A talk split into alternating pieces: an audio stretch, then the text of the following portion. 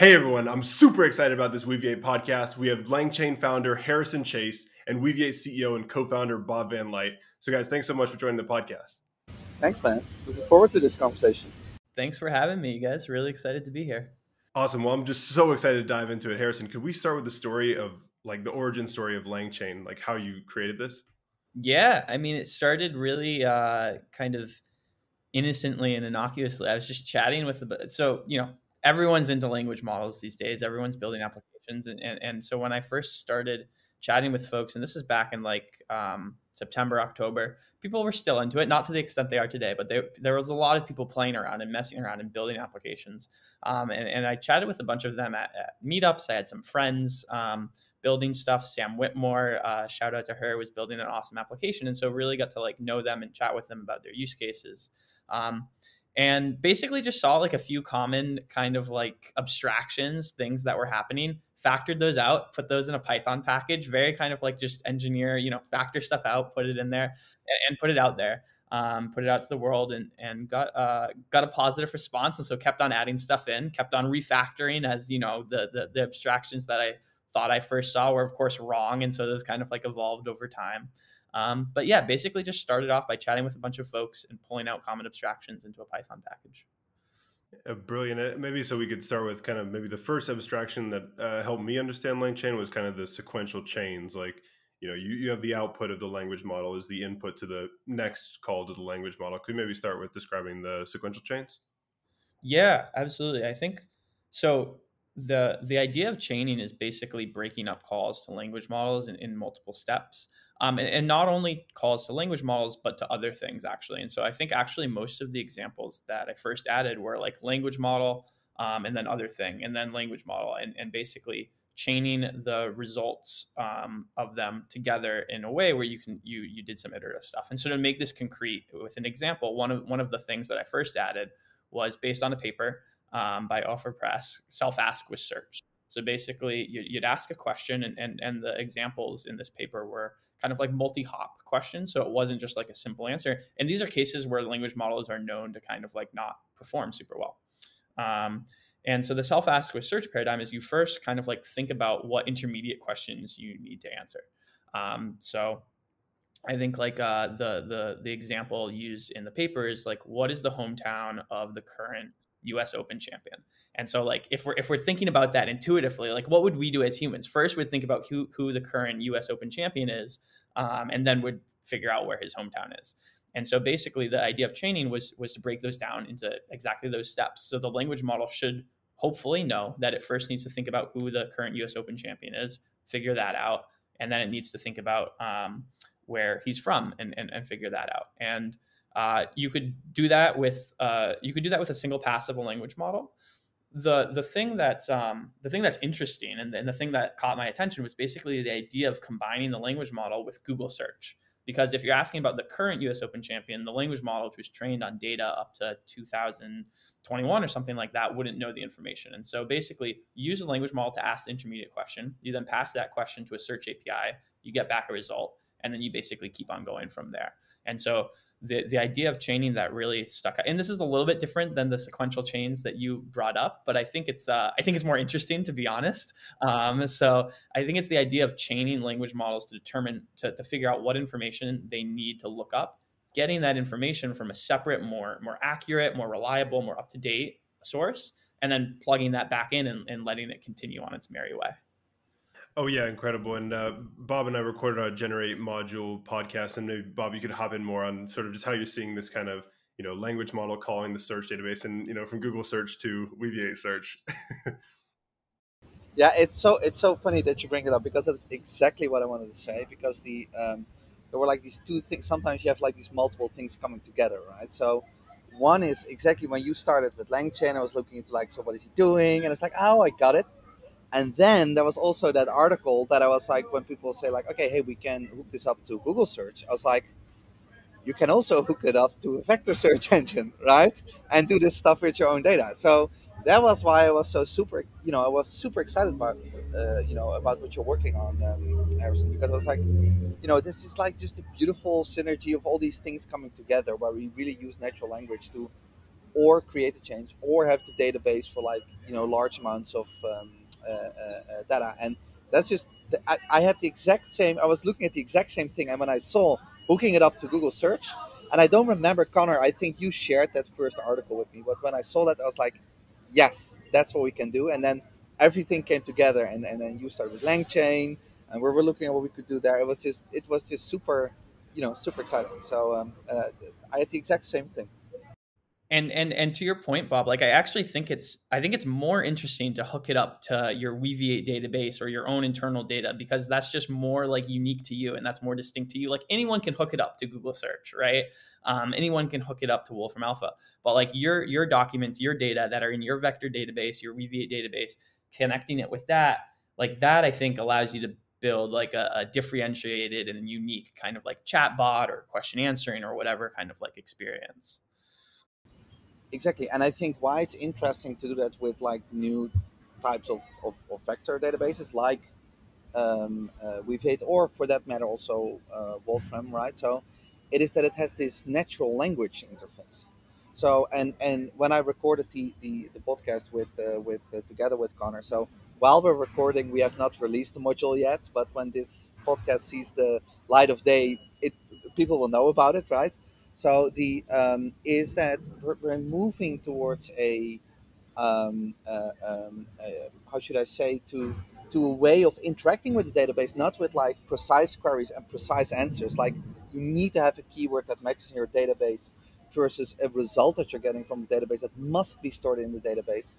But we can just you know we can just have free associations with our database, and we can even generate different results based on the tasks or the prompts that we're giving to our data and I think that's just that that that's just super exciting. I just just talking about it and thinking about it just makes me like super exciting for the coming year. It's gonna be it's gonna be a cool year. Yeah, I, I think like this natural language layer on top of like uh, whether it's whether it's a vector database or a structured SQL database or a Mongo database, any of that, I think that's really like powerful and really interesting because it allows like people who don't know SQL or don't know how to write GraphQL to interact with these databases. And so um, yeah, I'm really excited to see this kind of like unlock a lot of you know new people using using this stuff across a variety of use cases. Agreed. Agreed. Yeah. Agreed. Yeah, that's something that I, that I thought was so exciting when I first saw LangChain is is how the language model can control the database, like you just said with the uh, writing the GraphQL queries out or writing the SQL queries, writing graph database queries. Uh, so, can we talk about that kind of uh, orchestration layer where you say tell the language model hey you have like in weaviate land you have this class you have this class you have this class. This class contains like weaviate blog posts this documentation this is the code base. And and so it like chooses which information source to traverse. Maybe you can also talk about like sql or, or like the google search api or just other apis like all sorts of external data sources and how that's interfaced in langchain yeah, I think um, I'll, I'll, maybe start with just a SQL database example because I think that's maybe one that, that most people are familiar with. But it's it's the, the, ideas are common across other types of databases, whether structured or unstructured or vector or anything like that. Um, and I'll start with like a simple example, but I think uh, we'll see pretty quickly that it starts to get pretty complex. Okay, so at, at the most like simple example, um, the pipeline is basically you take in a natural language query you then generate relevant SQL, and I'll, come back to that in a little bit, but you generate relevant SQL. You then execute that SQL against the database. You get back the result, and then you you pass that to the language model if, if desired, and kind of like return like a human interpretable answer. And so, um, yeah, like I, I, think the example that we have in the documentation is like you know how many employees um, exist, and so it like does like you know uh, it gets like the count of the number of rows in the employee table, and then returns something to the user like there are nine employees or something like that. Um, touching on the first part, like generating the relevant SQL query, as you were getting at, there's a lot of information that you actually need to put in to kind of uh, do that correctly. So you need to you need to kind of like put in information about all the tables that exist, and then not only the tables but the columns as well. Um, and and if there are relationships between the, those, those columns, you need to input those as well. And so the prompt that you're constructing starts to get pretty complicated al- already. And so um, you know a lot of the the value that LangChain provides is ways to like easily construct these prompts and then also like just like see what's going on. Like this is a complicated prompt. I'm already describing it. I already probably lost half the audience. And so like um, making it like really easy to see like what's going on and what it actually looks like.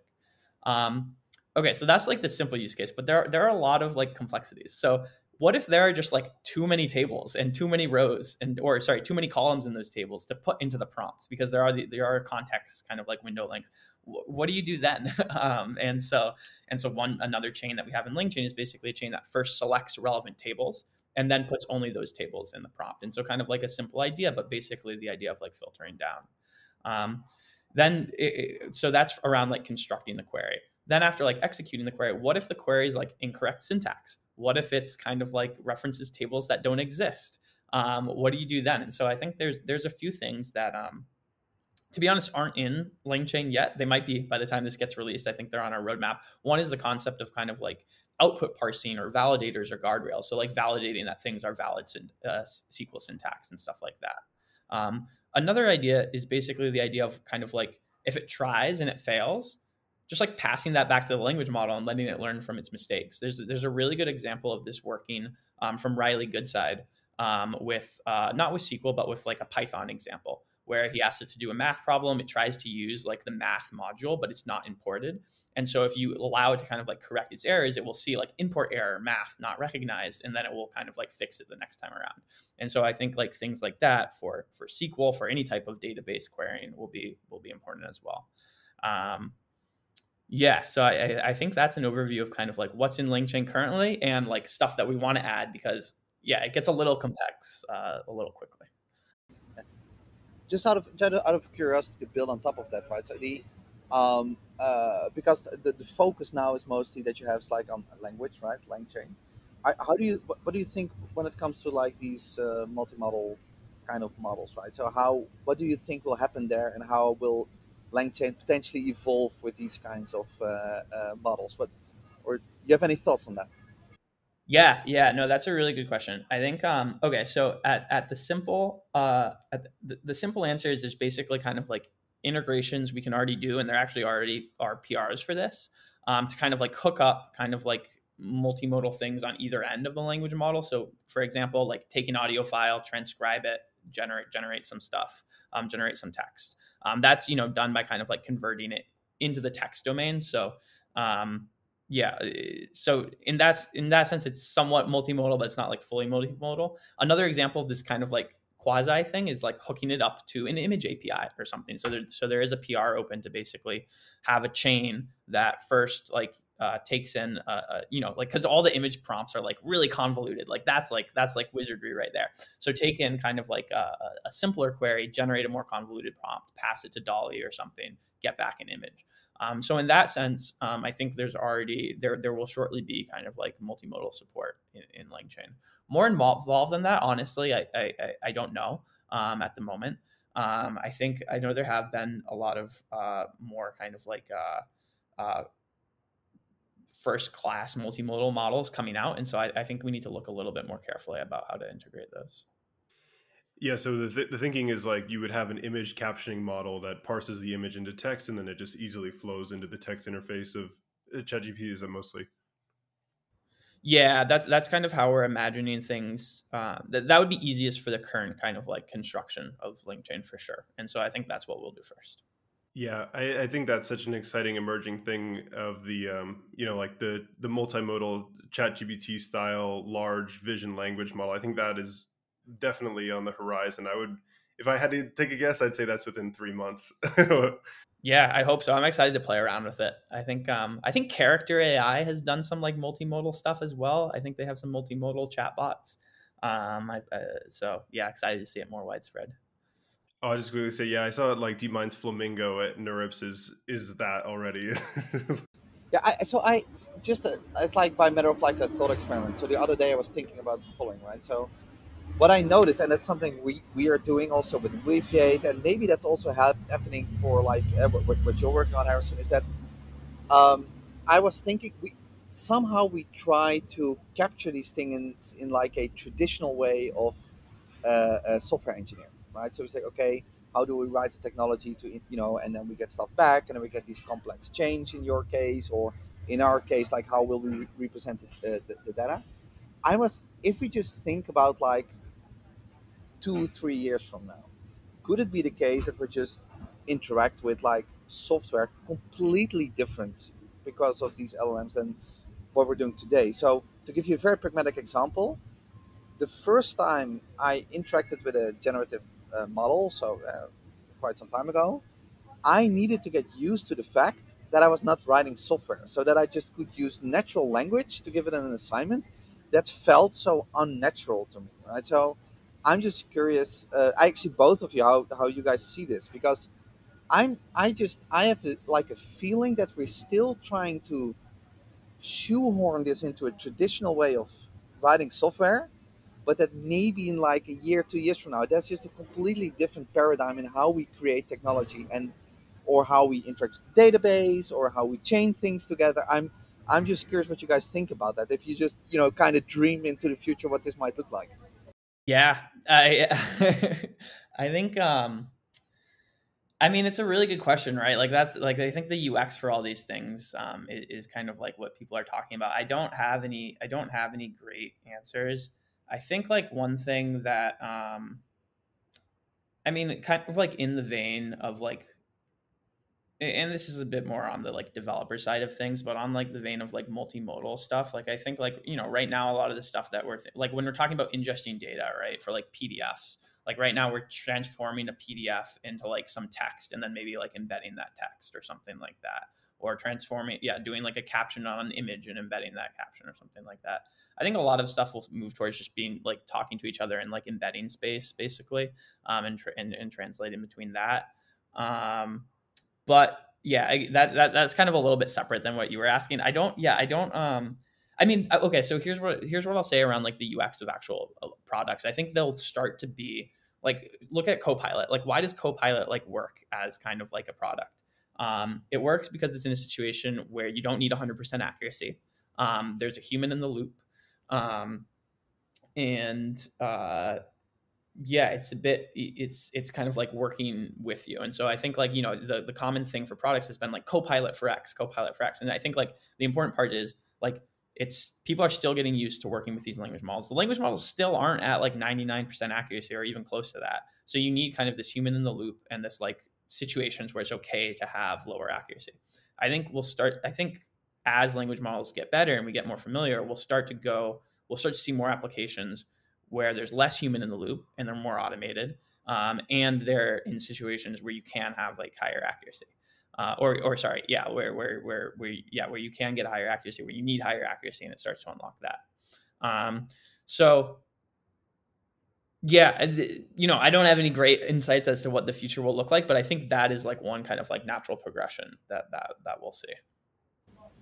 Yeah it, it, exactly because I, I was also thinking about this and I, I was trying to think back of like the how Weaviate like the origins of it and I remember that I had like this epiphany moment when I was at a, at a conference and, and people were talking about the semantic web and that there was like that some people in the audience were like annoyed because we humans couldn't agree on stuff right? So how we were structuring the data and that this whole thing of these language models not even large language but just language models in general right? Back then it was just GloVe fast text etc that people started to think about what if we don't have to do that anymore?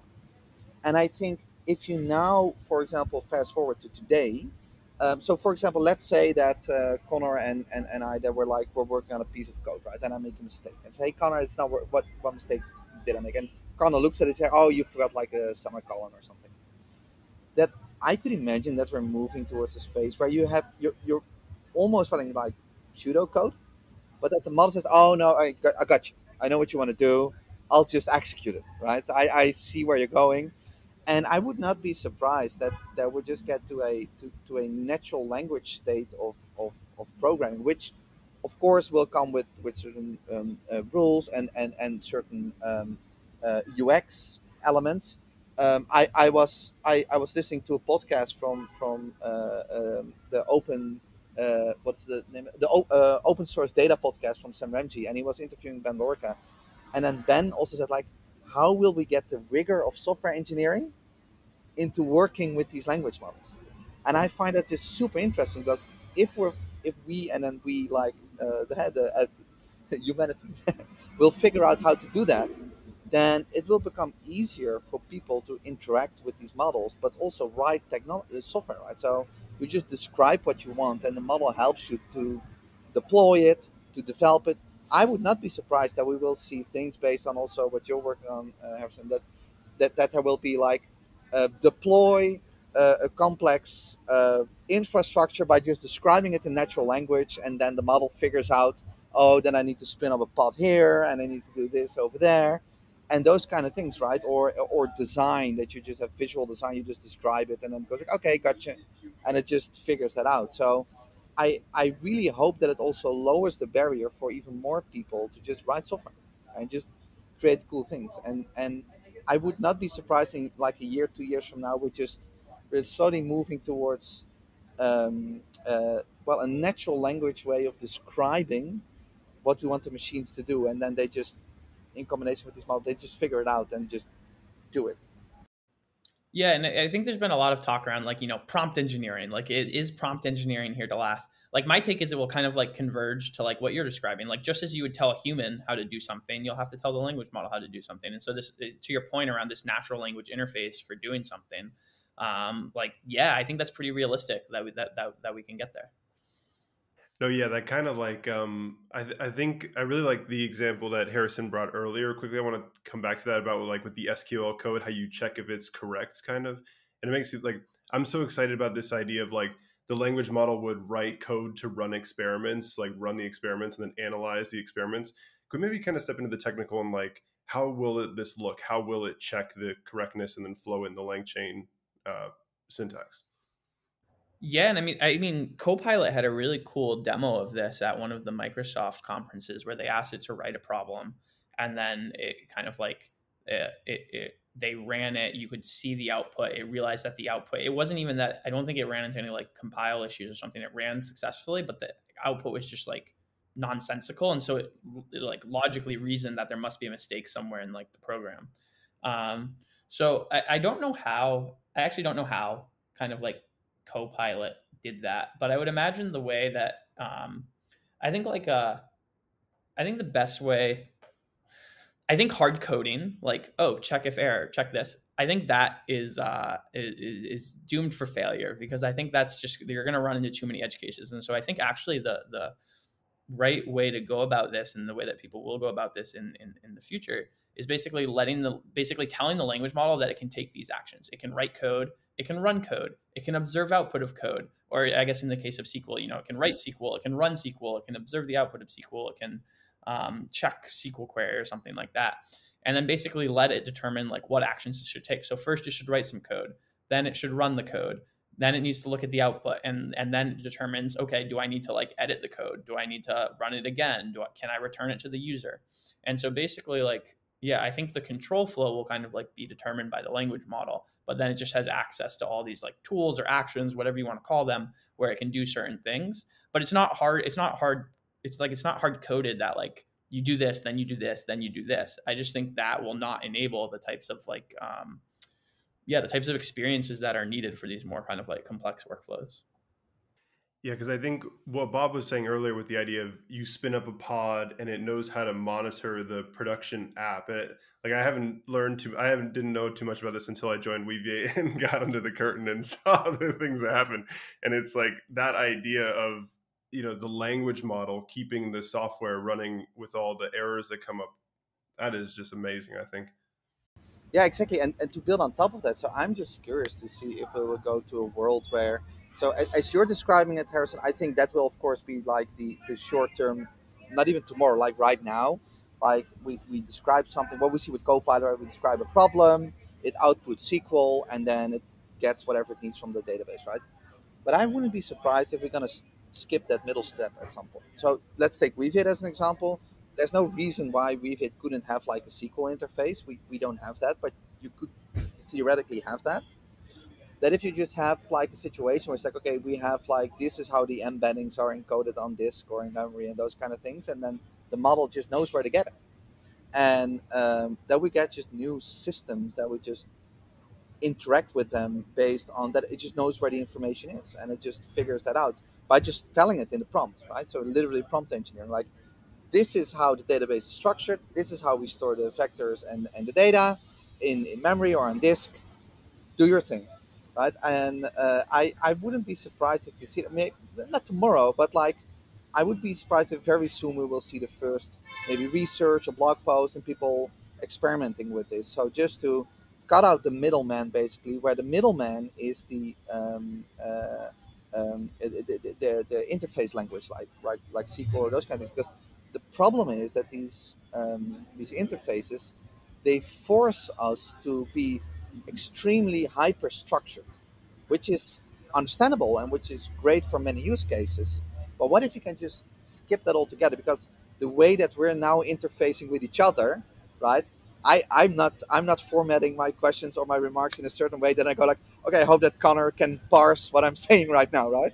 I just use language and then and then it just you know and I, I really hope that that is where we where we can go based on these these embedding based and, and language model based um, uh, approaches. That's I mean, this is a little bit further in the future, but I, I, I really hope that we can get there. Um, uh, you know, with all these tools and what everybody's working on. Yeah. So Harrison, can I ask about some of the prompts that you like the most? Like maybe like let's think step by step. The idea of um, you are the writer, you are the editor, you are the reviewer. like, have any of these prompts really stood out to you as being really interesting? Yeah, I, I think the ones that are most interesting to me are the ones that um, are good are basically good at interacting with arbitrary external kind of like tools. Um, and so what I mean by that is like um, so okay interacting with like external tools and thinking about how to like reason with tools there's a really good paper called react which is like synthesizing reasoning and acting and basically it combines kind of like some of the um, chain of thought stuff, which is where you kind of like ask the language model to kind of like think slowly about what it. You basically tell it to think, um, which sounds silly, um, but you tell it to think. Um, and then and then acting is like uh, determining kind of like what action to take and what and, and what action and what input to that kind of like action or tool to be. Um, and so combining them, it, it, it kind of it you know I think the paper showed some pretty nice gains and a bunch of benchmarks and, and stuff like that. Um, so that so that type of prompting is really interesting to me because I think having the language model act as kind of like a conductor that can interact with things is is very powerful. And so any type of prompting that enables that, I really like. Now taking like the zero shot kind of like thing to that. So the original paper kind of like hard coded a bunch of few shot examples. So they gave it a bunch of so I think like the original in the original paper one of the examples was interacting with like the Wikipedia um, client. And so it could do like a search, it could do like a lookup. I think those were the two actions it could do. It gave a bunch of examples of uh, it doing those actions, and then it learned from those examples.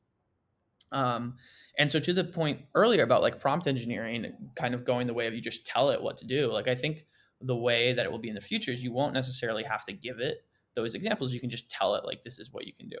And so the zero shot way of interacting with tools is exactly that. There's no examples. You just kind of say, hey, you have access to this tool. It's called search. It takes as input a string. And what it does is it look and, and you should use it for like current events and stuff like that. And then you you you do that with however many tools you have, and it kind of just like learns to use them in, in a zero shot way. Um, and and the the the React prompting is is really powerful for this because it lets it like think about like you know it, all the information it has, like the tool name and the tool description and stuff like that. And I find this really cool. And I think like um yeah, one it, it like works surprisingly well just out of the box. Um, and then the other like really fun thing is that if it's not working, it's kind of easy to tweak by just like changing the description of the tool. So one of the common questions I get asked is like, how can I like, you know, it's using this tool incorrectly, or like, how can I get it to use this tool in this specific scenario? And it sounds stupid, but the answer is you just tell it to, like, you just tell the language model, like, use this when you have a question about math, use this when you have a question about music, and and it, it's generally pretty good at like observing that and following those instructions. Um, and so that type of like zero shot React prompting is that's that's by far the most interesting stuff to, to me. I think. Very exciting, very exciting. I just I just want to highlight one more time that when you said like you just tell it to, that is just how far we got. Like in like just think about two years ago, right? It's that is just that that one sentence there. You just tell it. That was like how exciting that is. I I love that. Yep. Yeah. All in in all the papers, um, you know, a lot of the papers that came out in this were from like a, I mean, yeah, even like a year ago when you needed few shot examples and you couldn't just tell it to, and you had to do this like really elaborate prompt engineering, and now you just kind of like tell it to. And there's still like again, like I don't think this, I, I don't think this means that there's no need for prompt engineering. Like you still have to like figure out how to like you still have to construct the prompt in a certain way and you still have to tell it like what scenarios it's good for and stuff like that um, but it's a lot easier too. And it's just like it's more similar just chatting with a human and instructing a human. Yeah i think maybe playing the devil's advocate here i think kind of the you just tell it to is maybe like i think the whole thing about prompt engineering is that there is a little bit of an art to telling it right? Like and so i'm really curious about this intersection between like you could sample many decodings from the large language model that temperature thing being like the key knob that you can slide maybe firstly to set the stage. What do you think about that temperature parameter on the large language models? I think um if i'm so i think there's two different like ways to use language models i would say. One is like leveraging their like reasoning ability um, and their ability to like you know yeah take ambiguity and and and decipher and decide what to do and this comes into a lot of the action stuff. And then the other is generating text right? Generating prose generating poems. So for the latter for like generating text yeah crank the temperature up like get some like funky responses go for it but for like the part where you want to like reason about things i almost always set like temperature to to, to, to zero and just because you want the single kind of like you, you want the best most accurate response yeah, that's it's interesting that you say that because the what we're also seeing with the database, right? So and and um, Connor and I coincidentally earlier today had a conversation about that. That what I really believe is like you have like the, the reasoning aspect of the model, and then in our case also the database, right? So we say that you can say, okay, we're gonna literally in prompt engineering, you tell it like we're gonna give you information in this format, and you must base your answer on the information uh, we're giving it. And if you can't, tell us you can't, and then temperature all the way to zero. Uh, you know what I mean? And and I and I find it very interesting because what that means is that you're kind of cutting out, and I'm air the, the knowledge that is in the model, but you keep it to the language understanding. Like as if you have like a human who just understands everything you're saying but has no knowledge and has like an old set of you know encyclopedias, and then you go like, okay, what's the distance from Earth to the Moon? And okay, let I understand the question.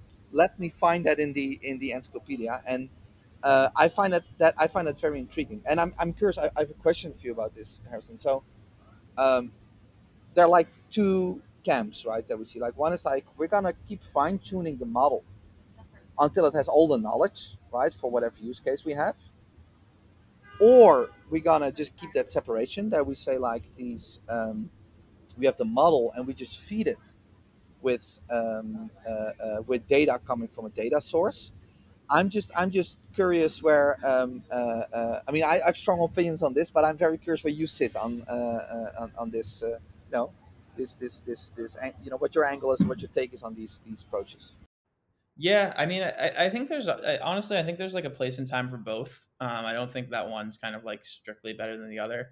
I think the one that's more interesting to me is kind of like the one that you combine with external data.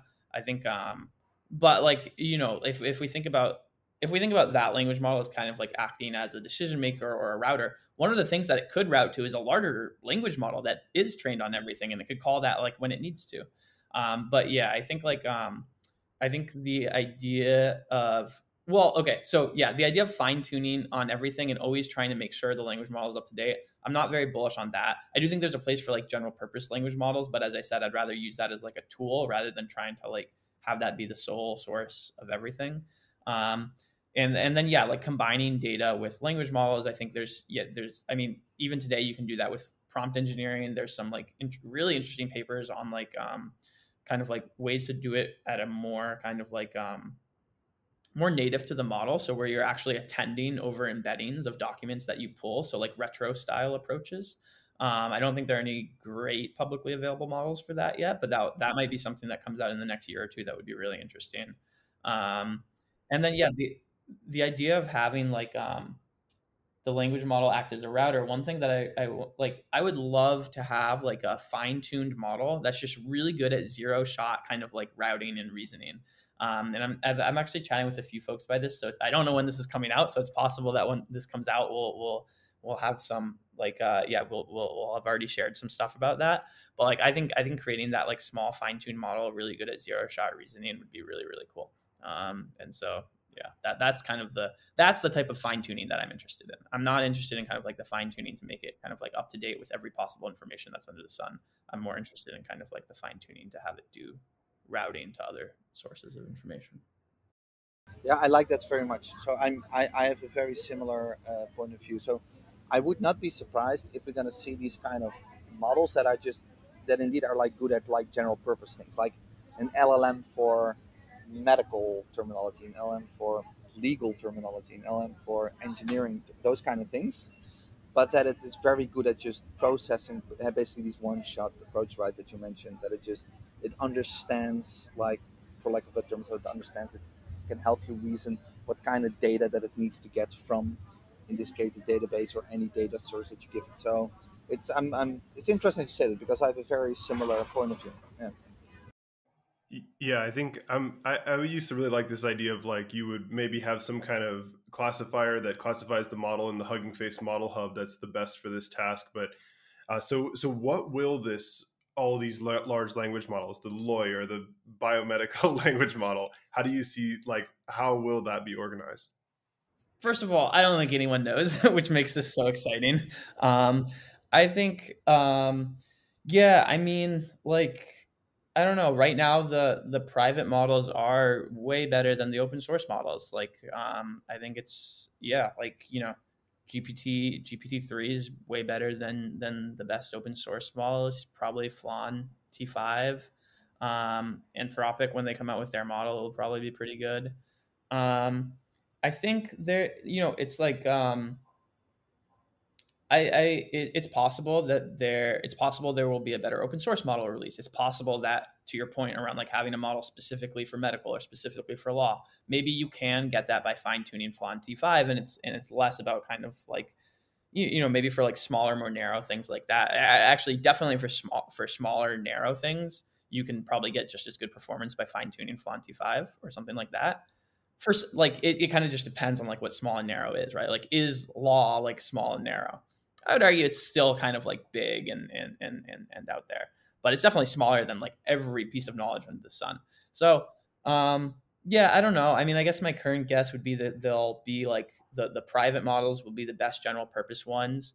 The open source models will be fine for smaller smaller tasks, and I think probably over time, like the like the, the open source models will start catching up and at the same time the, the private models will keep on getting better and better. So i think there'll always be this gap. It will just become like you know what's in this gap? Is, is the real value in this gap or is the real value now doable with like smaller fine-tuned models? And, and i don't i don't i don't know. I don't know how fast those will move up. A lot a lot of questions. Yeah actually now when you when you put it like that i'll, I'll take back what i said before. So just uh, you, I hope you can cut that out.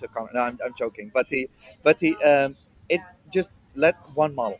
It's just one model to uh, to rule them all, and then maybe a few different providers with different, you know, for the edge case. I don't know, but uh, um, yeah. So this is what I meant. Like what I said, it's like it's like this traditional mindset, right? So you know, it's like we have different programming languages for different tasks, but like why not, why not one one model? That that does does make sense. Yeah, I think the counter argument to that though would be like right now the inference is kind of expensive, like compared to if I train like an extractive QA model on my documentation, like it, you know, I could even sparsify the question answering model. It maybe is only like 80 million parameters, and so it's just super fast. That would be kind of my counter argument to, to like the smaller fine tuned models for certain tasks like in the search pipeline like the re-rank or like i see a lot of tweets that are like oh you can use the large language model to re-rank and i'm like what a waste of the large like to re-rank is like kind of a I, I think the paradigm and and I'm uh, there's a good quote from uh, Stan from Dust, and so I'm going to shamelessly steal it here. But he has a great quote that's like, um, "No GPUs before PMF," which is basically like no GPUs, no fine tuning of models before PMF product market fit, before you know what you're doing. And I think like um, the power of large language models is that they're so good at just like arbitrary tasks and you can get them to do like basically whatever. And so experimenting with like different pipelines or different things that you're doing is really it's it's so much easier than before.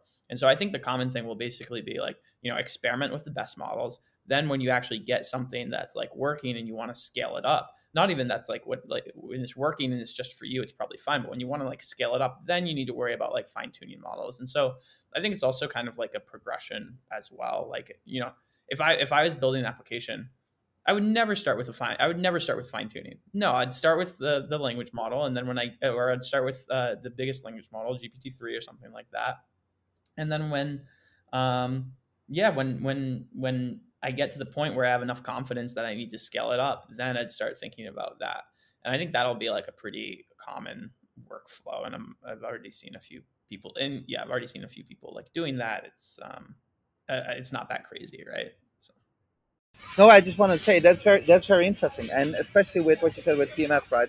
With product market fit, it's like there's this tipping point of like with the models being the general purpose models are good enough to solve the task, right? So it, it just and we're just we're hitting that tipping point. I found it fascinating to what we saw the last few weeks, the discussions on Twitter and what have you, and in newspapers. I was just sitting on the side eating popcorn while I was watching it, right? Of seeing like core research, but also like product people working in this space, how they look at this very differently, right? So it's like, uh, uh, and I think I think um, that is for for me in my profession one of the breakthroughs of ChatGPT was not only using the model to do it, but also the packaging.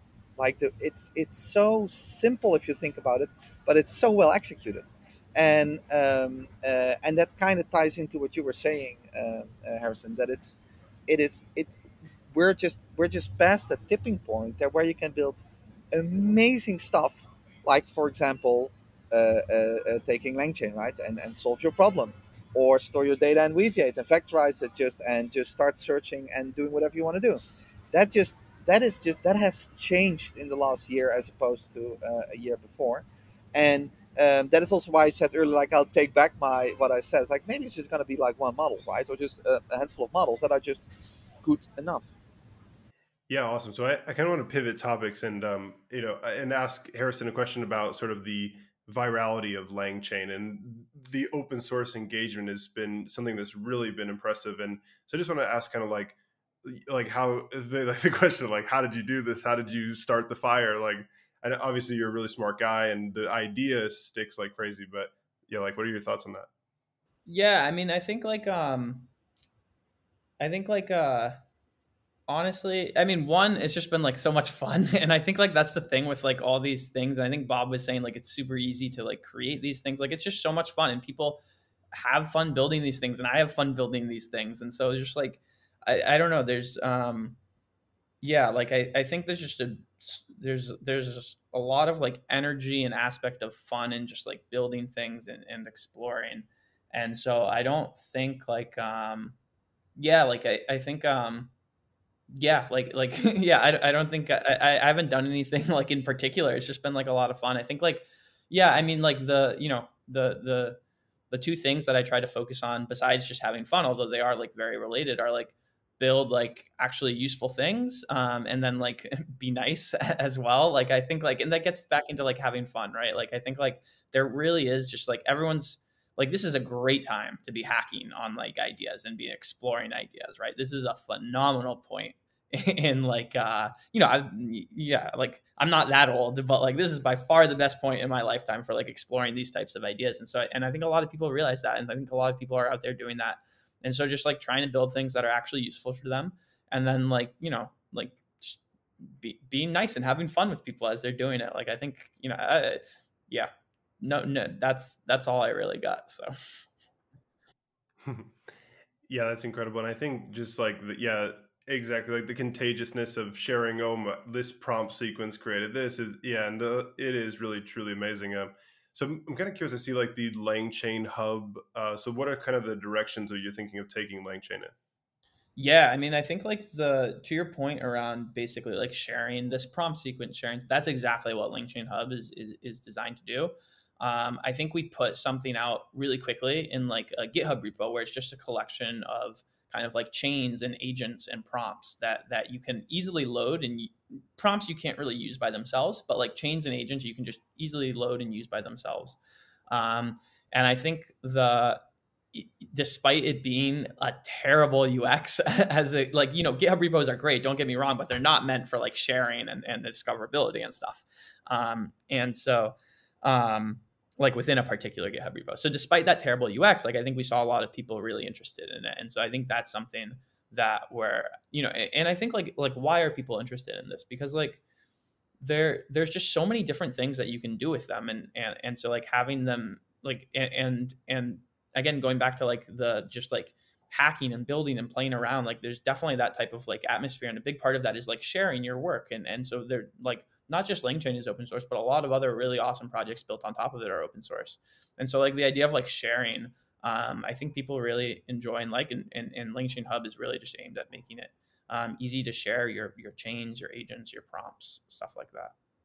Yeah so maybe uh, yeah like the the open source thing is really fascinating. Like the um how, how has kind of the maintenance been of it as because i understand how like how many are you the sole maintainer or how does that kind of thing happen yeah uh, there, so there's one other person working on it full time with me.